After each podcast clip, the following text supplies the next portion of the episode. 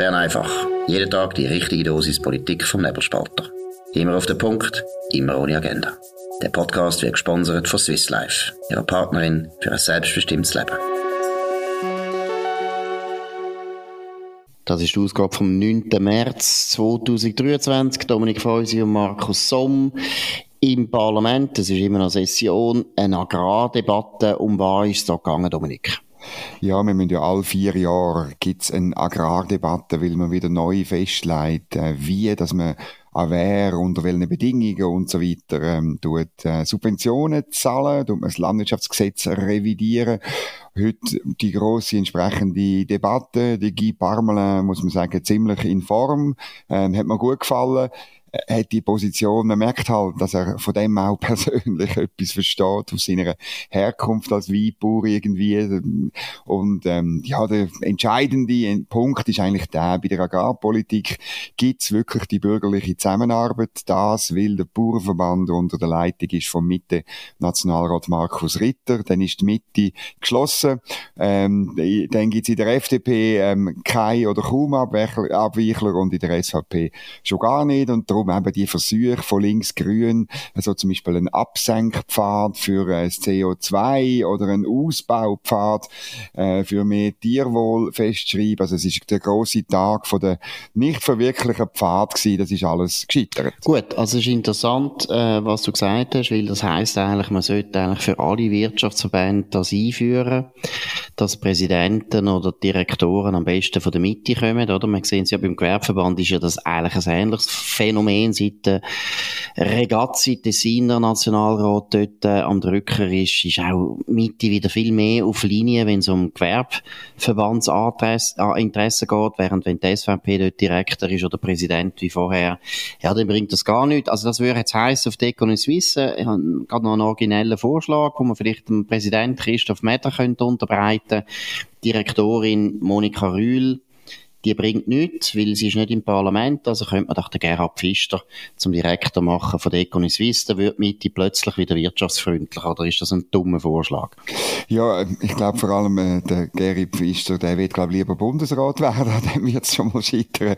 Und das Entscheidende ist, du musst dann einen verlässlichen Mitte-Politiker haben, und das sind nicht alle, aber das ist bei den Bauern natürlich, der Markus Ritter ist das ähm, sehr, sehr gut und macht das auch gut und, und ähm, ja, wo nimmst du überall die Mitte-Politiker her, wofür das brauchst. Das ist ja die Schwierigkeit vermutlich. Und der Fabio Regazzi, ich meine, ist ja der letzte Überrest von dem gewerblich, gewerblich ausgerichteten Flügel in der Mitte. Da gibt's ja eigentlich so, ja, der Marco Romano noch, ein anderer Tessiner. Paganini wäre auch noch, oder? Sankt Gallen ja, wäre genau. Noch. Äh, Thomas Rechsteiner, okay, sind wir bei vier, aber ja, das ist natürlich... Marianne Binder, Marianne Binder könnte man auch noch, da hat die Economiesuisse wieder eine Frau. Das ist ja offensichtlich wichtig. Als irgendwelche Qualifikationen. Man muss einfach mal darüber reden, wo eigentlich Economiesuisse im Parlament ist, oder? Da müssen wir wieder einmal sagen, das ist, die haben null Komma null Einfluss im Parlament. Die müssen sich vielleicht auch mal überlegen, dass die ganzen grossen Unternehmen von der Schweiz eigentlich im Parlament praktisch nicht mehr vorhanden sind, oder wie siehst du das? Ja, das ist so. Und eben, von, von den Bauern lernen heisst Siegen lernen. Das ist eine Geschichte heute vom Kollegen Markus Häfliger. Er ist an ein Protokoll gekommen von einer Sitzung von den drei Wirtschaftsverbänden, also Economiesuisse, Arbeitgeberverband und Gewerbeverband mit den Bauern. Und Und ähm, das Protokoll ist insofern lustig, weil es einfach klar wird, wie Bauern eine unglaubliche Macht haben. Also bei so einer komischen linksgrünen Biodiversitätsinitiative liebäugelt Economiesuisse oder mit einem indirekten Gegenvorschlag zu unterstützen. Es ist, ist einfach wieder mal so eine linksgrüne Initiative, wo man dann auf indirektem Weg, ohne dass sie eine Volksabstimmung müssen, achtzig, neunzig oder neunundneunzig Prozent vom Anliegen dann einfach auf dem Schnellzugtempo verwirklicht. Das kritisiert der Christoph Meder, aber ähm, die Monika Rühl Und, und ihre äh, grün-liberale, also mehr grün als liberale Truppe in der Hegibachstrasse in Zürich, findet das unglaublich gut, bei so linksgrünen Projekten mitzumachen. Und das ist herzig, wie, das ist nur ein Teil von dieser Geschichte von Markus Häfliger, wie die Bauern dann sagen, ja, also Economiesuisse müsste ich das schon noch einmal überlegen. Und ähm, sie finden das nicht gut. Und dann sagt Economiesuisse, okay, gut, wir dürfen es uns nochmal überlegen, aber der Bauernverband soll uns Unterlagen schicken dazu. Das ist wahnsinnig herzig. Ja, es ist auch hart, wenn man weiss, wie viele Leute das an der Hegibachstrasse auf Kosten von Economiesuisse arbeiten und anscheinend nur grünliberalen Blödsinn rausbringen. Nein, da muss mal etwas passieren. Und ich sage es noch einmal, suchen einen Direktor, der in der Mitte ist.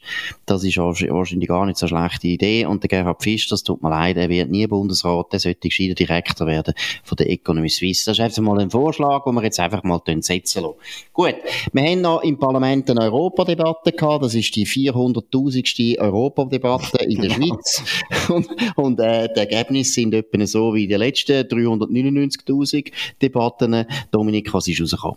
Ja, sie zeigen, wie im Parlament eben die Europhilen schon Aufwind haben. Oder? Sie haben wirklich sie haben das Problem im Bundesrat, dort ist eine Skepsis gross, eine politisch-juristische Anbindung an die E U zu machen. Äh, im Parlament sieht es leicht anders aus. Eine Motion von der Euro-Turbo-Kommission namens Außenpolitische Kommission des Nationalrates. Äh, unverzügliche Aufnahme von Verhandlungen mit der E U. Du erinnerst dich, es hat einmal eine Volksinitiative gegeben, die hochkant runtergefallen ist. Ich habe die Zahl nicht mehr gerade im Kopf. Ich glaube fünfundsiebzig oder sogar achtzig Prozent Nein, irgendwie vor zwanzig Jahren. Die Motion, die ist nur knapp, ist die, ist die gescheitert. Nämlich mit äh, neunzig gegen achtundneunzig Stimmen. Äh, die Mitte ist äh, gespalten gewesen, das hat's ausgemacht. Also, es ist, äh, die Sozialdemokraten sind fünfunddreißig dafür, eine Stimme dagegen. Ähm, bei der F D P äh, fünfundzwanzig ähm, dagegen, vier Stimmen dafür. Das ist der Markwalder Zirkel und äh, der Romano Zirkel. Der S V P geschlossen dagegen, klar. Und dann die Mitte neun Stimmen für sofortige Ähm, Verhandlungen, das finde ich noch verrückt, oder? Für das, dass die Partei sich ja anders positioniert, eigentlich siebzehn Stimmen dagegen. Und die Grünen, die ja eigentlich sehr europakritisch sind, sind dann plötzlich, das ist eine, das ist eine lustige Partei, die kann mal so, kann mal anders, ähm, die sind alle siebenundzwanzig im Jahr, so kommt das äh, stand, aber es zeigt, wie äh, das eben sehr knapp ist im Nationalrat. Genau, und äh, bei den Grünen muss ich einfach anfügen, äh, vielleicht als Entschuldigung oder eben als ich sagen, Erklärung, äh, die Grünen, äh, unsere liebe Steinzeitpartei, in der Steinzeit hat es die E U noch nicht gegeben, deshalb sind sie da ein bisschen verwirrt, sie wissen nicht, wie es stimmen. Ich kann nur noch schnell antragen, die äh, Initiative, die du erwähnt hast, die Europa-Initiative, Ja zu Europa, hätte die geheissen. Abgestimmt worden ist zweitausendeins, am vierten März, das ist also genau, also wir sind jetzt wieder im März, genau in der gleichen Jahreszeit ist abgestimmt worden. Weisst du, wie viele Leute haben damals in der Schweiz gefunden, wir brauchen sofort Verhandlungen mit der E U? dreiundzwanzig Komma zwei Prozent. Das war zweitausendeins gewesen. Und soviel ich weiss, du mich korrigieren.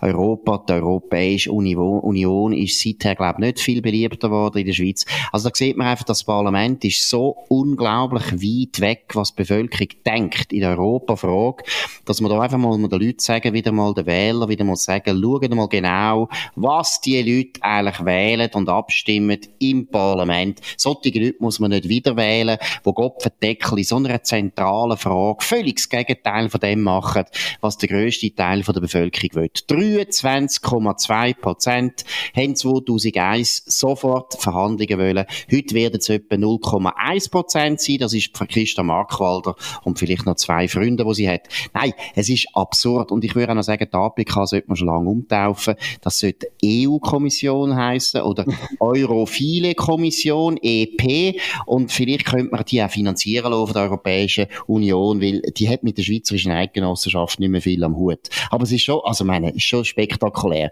In diesem Zusammenhang gehört auch, und ich glaube, das ist der Grund, warum das Parlament so komisch debattiert und so komisch stimmt, gehört dazu, wie die Medien bei dieser Europa-Frage einfach den den Böck nie checken. Also, wir haben ja jetzt wieder mitbekommen, Livia Leu, die Staatssekretärin vom E D A, hat wieder müssen auf Brüssel pilgern, sich ein bisschen demütiger lassen. Und wie haben unsere Medien das jetzt begleitet? Ist doch aufschlussreich, Dominik. Ja, ich will vor allem einen Artikel ähm, hinweisen von zahlreichen, wo man so richtig, man hat wieder mal so eine richtige kommunikative Rampe gebaut und darum ist es auch, äh, dazu gehört auch, dass man eine Europadebatte heute gemacht hat, äh, genau am äh, wenige Tage, äh, bevor dann nächste Woche der Maros Sefcovic, der Vizepräsident von der E U-Kommission, noch, noch ähm, in die Schweiz kommt. Ich glaube, auf Freiburg hat es ein Arbeitsessen am Abend. dort, weil er eingeladen ist von der Uni Freiburg, eine Rede zu haben, und dann geht er noch essen beim, mit dem Ignazio Cassis. Das finde ich schön. Hoffentlich ein bisschen Fondue im Tunnel. Dort kann man dann noch Samoswein mit Kirsch mischen. Das haben wir alle getrunken als Studenten. Das fährt grossartig ein. Dann kommen vielleicht gute Ideen. Item. Ähm, und die Artikel, die tut man so richtig anschieben, ähm, in verschiedensten Medien. Heute gross ähm, im Aargauer Zeitung, der Remo Hess, einer von meinen Lieblingskorrespondenten in Brüssel. Ein Sprachrohr von der E U-Kommission äh, wird sehr oft auch missbraucht für Informationsoperationen gegen die Schweiz durch die E U-Kommission und merkt es nicht, das ist sehr schade. Ähm, er ist konsterniert, oder? Er, er hat äh, mit der Livia Leu geredet, wo sie eben in Brüssel war, vor zwei Tagen, und hat, äh, äh, äh, hat festgestellt, dass sie gesagt hat, die Zeit für neue Verhandlungen ist noch nicht reif. Und dann würde der Titel darüber setzen, Livia Leu steht vor Treffen mit E U-Vize auf die Bremse.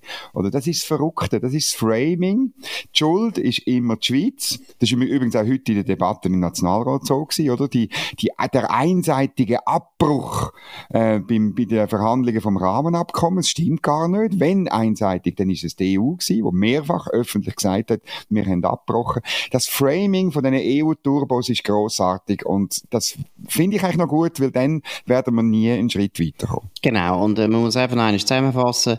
Der Punkt ist, dass die E U sich in keiner einzigen Frage, wo die Schweiz eigentlich anderer Meinung ist als die E U, hat die E U sich bewegt. Einfach nicht. Und zwar schon seit Jahren. So etwa, schätzungsweise, Dominik stimmt, so etwa fünf, sechs, sieben Jahre. Wir wissen es schon lange. Ja. Die E U will den E U-Gerichtshof als oberste Instanz, auch für Entwicklungen, die Gesetze betreffen, die dann für die Schweiz entscheidend sind. Also alles, was den Binnenmarkt betrifft, würde der E U-Gerichtshof praktisch abschließend, nicht praktisch, sondern wirklich abschliessend entscheiden.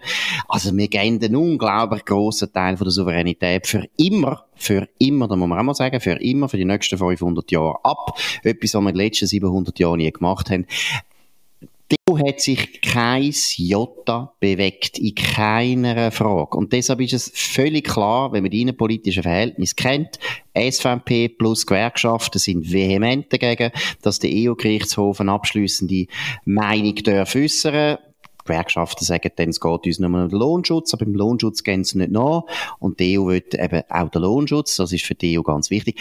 Es gibt nichts zu verhandeln und ich verstehe den Ignazio Cassis nicht, dass er nicht einfach mal ehrlich ist und sagt, schaut mal, wir müssen jetzt einfach mal warten, bis einfach vielleicht die E U wieder einen anderen Vorschlag bringt, die vier, fünf, sechs, sieben, achthunderttausend Jahre. Wir leben ja gut. Die bilateralen Verträge haben wir. Zurzeit haben wir kein Problem. Wenn man das Wirtschaftswachstum anschaut von der Schweiz, äh, es ist besser als praktisch in allen anderen E U-Ländern. Wir haben kein Problem, wir haben kein Bedürfnis. Das ist richtig so. Ich befürchte einfach eben, dass dem Bundesrat der Mut fehlt, das klar zu sagen oder auch Alternativen aufzuzeigen, wie ein Freihandelsabkommen, das die E U ja eigentlich von uns will. Sie will ja von uns ein neues Freihandelsabkommen. Das hat man verschiedene Orte können lesen. Und ich würde sagen, jawohl, machen wir ein neues. Und zwar eins, wie die E U es mit Kanada gemacht hat. Dort gibt es keine Personenfreizügigkeit, dort gibt es kein E U G H und so weiter. Das wäre doch ein guter Ansatz. Man müsste einfach mal anstehen und das sagen. Noch vielleicht ein Nachtrag. Es hat noch eine zweite E U-Debatte gegeben über ein einmaliges, sagen wir, Institutionen, ähm, Bubentrickli, wo die A P K probiert. Sie fordern nämlich, dass es zum Bericht vom Bundesrat zu den Beziehungen zwischen der Schweiz und der E U auch einen Bundesbeschluss geben soll, das ist eine Motion von der A P K, weil dann kann das Parlament über den Bericht dann abstimmen, eben über den Bundesbeschluss. Und das habe ich echt noch nie erlebt, oder? Weil sonst kannst du über so Berichte nur zur Kenntnis nehmen, oder? Und so könnte man dann abstimmen und wahrscheinlich kann man auch Anträge stellen und so weiter, da kann man dann irgendwie wieder kommen mit, wir müssen doch das machen und dieses machen. So probiert man letztlich, den Bundesrat auszuhebeln und seiner Verwand- äh, Verantwortung zu umgehen, so dass man dann ins Parlament, das eben europhil ist, im Moment noch, bis vielleicht auch im Oktober, wir haben ja Wahljahr, so probiert man das äh, anzuklepfen. Und darum sagen auch alle, das Zeitfenster schließt sich, schließt sich, oder? Weil alle unbedingt vor der Wahl, weil sie Angst haben, dass ein bisschen weniger Euro-Turbos in Bern werden sein, das noch unter Dach und Fach bringen, die Aushebelung vom Bundesrat. Ich glaube, dass, was du sagst, wegen der Wahlen, das spielt sicher eine Rolle. Und das Lustige ist, oder das Perverse ist, ich glaube, dass sehr viele Parlamentarier das äh, Problem nur sehen, nicht wegen dem, dass sie das Gefühl haben, es werden noch mehr Euroskeptiker reingewählt ins Parlament. Das weiss ich nicht, das dunkelt mich sehr spekulativ. Aber was sicher ist, ist, dass du die Medien gegen dich hast, wenn du dich jetzt zu stark exponieren, als über den Rahmen, äh, den Rahmenvertrag eigentlich auch für erledigt halten. Es ist völlig klar, du hast es vorher erwähnt, es ist ja nicht nur der Hess. Es sind ja alle unsere Lieblingsjournalisten, Tobias Gaffaffer, einer von den absoluten Superspekulanten, was die E U betrifft, Stefan Israel, ganz ein armer Sieg, der seit dreißig Jahren unbedingt in die E U will und nicht kann, wo ich ihm einfach empfehle, tu doch deine Staatsbürgerschaft wechseln und dann bist du noch in der E U. Das sind Leute, die es nicht können, sich damit abfinden, dass die E U für die Schweiz immer unerreichbar bleibt. Ich glaube, viele Parlamentarier haben eher vor dem Druck der Medien Angst als vor einem Wähler oder vor anderen Parlamentariern, die reingewählt werden, die vielleicht dann nicht mehr Euro-Turbo sind. Anders kann ich mir da gar nicht erklären. Das gilt ja vor allem auch bei der Mitte. Die haben ja sowieso vor allem Angst, was könnte passieren. Aber wenn man eben, ich muss immer wieder sagen, wenn man die Zahlen anschaut, auch die neuesten Umfragen, was die E U betrifft, was die Beliebtheit von der E U betrifft, es ist so schwer nachzuvollziehen, dass so viele Leute im Parlament immer noch das Gefühl haben, sie müssen dieser Fata Morgana nachspringen. Und ich sage es noch einmal, es ist einfach klar, die E U gibt nicht nach in dieser Frage. Und diese Frage ist nicht mehrheitsfähig so in der Schweiz. Und da muss man sich mal endlich abfinden und gescheiter sich arrangieren mit dieser Situation und sagen, was haben wir für Alternativen, was können wir außerhalb von der E U machen und so weiter, als immer der Tunnelblick auf Brüssel, das schadet unserem Land. Ja, ich finde auch, ich sage es gerne mit einer, mit einer Formel, lieber weltoffen als europhil. Das ist der Schweiz immer gut bekommen. Und es gibt genug Alternativen auf dieser Welt, insbesondere solche, wo die Wirtschaftsentwicklung positiv ist. Ich denke an Asien, ich denke auch an die U S A. Ich denke durchaus auch an Großbritannien, wo nicht mehr dort dazugehört. Ich denke an tolle Forschungsinstitutionen. Die Welt ist viel grösser und wir reden eigentlich seit dreißig Jahren über Globalisierung. Und es, äh, die knappe Mehrheit vom Parlament macht mit, ähm, ist europhil und begrenzt auf Europa. Das ist derart, es muss wahrscheinlich mit den alten, weissen, linken Männern und Frauen zu tun haben. Genau. Und jetzt einfach wieder mal, jetzt, wir haben ja gestern das schon mal erwähnt, nein, vorgestern habe ich das erwähnt, der Podcast ist nicht für Linke. Einfach hören gar nicht mehr zu, schaltet aus, ihr haltet das nicht aus, das ist für Bürgerliche. Und jetzt einfach einmal, damit ihr Bürgerlichen wieder mal wisst, was läuft, die Medien sind links. Und zwar zu fünfundneunzig Prozent und deshalb wird immer, wenn irgendjemand das Problem hat von euch in seinem Amt, dann gibt es eine Kampagne dagegen. Und eines der grössten Beispiele und schönsten Beispiele ist jetzt wieder, was der Mitte passiert, mit der Valerie Dietli im Wattland. Äh, wir können uns erinnern, wie sie äh, aufgejubelt worden ist, durchaus auch in den Medien, weil man hat natürlich Freude, immer wenn jemand von der Mitte gewählt wird, haben die Journalisten zuerst Freude, wie sie wissen, oder das Gefühl haben, Mitte-Politiker, die sind ja am Schluss dann gleich sowieso links, da hat man die also gejubelt, das ist ja noch eine jüngere Frau, da hat man auch noch gern. Aber die Valerie Dietli, Dominik, die ist jetzt enorm unter dem Druck, was ist da passiert? Ja, es ist eine Kampagne ähm, von unserem Kollegen, vom ähm, Philipp Reichen, schafft bei Tamedia, Korrespondent in Lausanne. Es geht darum, ob sie äh, zu lang ähm, Wochenaufenthalterin in Lausanne war, wo sie studiert hat, sie hat Jus studiert, lang das möglich war, ob das noch gestimmt hat, und weil sie hat weiterhin Steuern in Zug zahlt. Jetzt wäre Äh, Steuerlevel, Steuerniveau in Zug, und da sie den Watt kennt für natürliche Personen, ähm, die nicht pauschal besteuert sind, muss man noch erwähnen, weil das ist in der Watt noch ziemlich gut. Aber für Schweizerinnen und Schweizer ist es natürlich brutal, und ich verstehe Valerie Dietli sehr gut. Das ist eigentlich schon fast, muss man sagen, dass sie weiterhin Steuern in Zug gezahlt hat, das ist eigentlich ein Punkt, wo sie prädestiniert zum Finanzdirektorin von der Watt zu werden. Und dann, ja, dann können wir das Wattland auch lernen von Zug. Du hast es vorhin schön gesagt, oder? Von den Bauern lernen heisst Siegen lernen, und für die Romance heisst eigentlich auch von Zug lernen heisst Siegen lernen. Aber ich bin ja nicht ganz deiner Meinung, wobei ich muss ehrlich sagen, ich weiss es jetzt nicht genau, ihre Einkommensverhältnisse kenne ich nicht, aber ich nehme jetzt an, als Doktorandin im Wattland, da verdienst du jetzt auch nicht gerade den Haufen Geld. Genau. Also ich kann aber mir nicht vorstellen, dass das so eine grosse Rolle gespielt hat, ob Zug oder Wattland. Progression spielt in diesen in diesen Gefilden wahrscheinlich noch überhaupt gar keine Rolle. So wahnsinnig viel Geld hat sie kaum gespart, sondern es ist doch so, du kennst es, ich kenne es, in dieser Übergangszeit, wo man teilweise noch daheim wohnt, wo man dann äh, noch studiert, wo man dann teilweise hin und her pendelt zwischen Uni und Heimatort und so weiter, haben ja viele Leute so Zwischenlösungen. Man Die Krankenkasse wird noch von den Eltern gezahlt, Steuern zahlt man vielleicht noch eben da daheim, obwohl man vielleicht in Lausanne mehr. Also das ist doch eine fiese, hinterhältige Kampagne. Ich meine, es geht nicht um eine Multimilliardärin, die da irgendwie Millionen gespart hätte an Steuern, sondern das sind kleine Beträge, wo man mit ein bisschen gesundem Menschenverstand wahrscheinlich weiss, die Valerie Dietli hat ohne grosse Steueroptimierungsabsicht einfach ihre Schriften noch in Zug gelassen. Hat wahrscheinlich ja gar nicht gewusst, ob sie in der Romandie bleibt. Hat wahrscheinlich gedacht, ja, ich gehe so in die Deutschschweiz wieder zurück. Dass sie nachher sogar Regierungsrätin wird, hat sie ja wahrscheinlich auch nicht können voraussehen. Also, es ist wieder einmal eine dreckige, fiese, dumme, saudumme Kampagne von einem Journalist, der nichts anderes zu tun hat, als die Bürgerlichen zu bekämpfen. Und ich sage es noch einmal, der Podcast ist nicht für euch Linke. Bitte ausschalten. Nicht für euch. Es ist für die Bürgerlichen. Die Bürgerlichen müssen lernen, wer der Gegner ist in diesem Land. Und das ist für die S V P und die F D P und Mitte, sind das nicht die anderen bürgerlichen Parteien. Es sind die Linken und es sind die Medien. Die Medien sind eine Partei. Das müsst ihr lernen, ihr Bürgerlichen. Es ist eine Partei. Gut, jetzt muss ich aber noch ergänzen, oder? Es geht noch eigentlich auch noch darum, dass sie sich Doktor nennt, obwohl die Dissertation, glaube ich, noch nicht äh, fertig publiziert ist. Ja, sie müsste ja Doktor Designata schreiben, oder? Wahrscheinlich irgendwie so.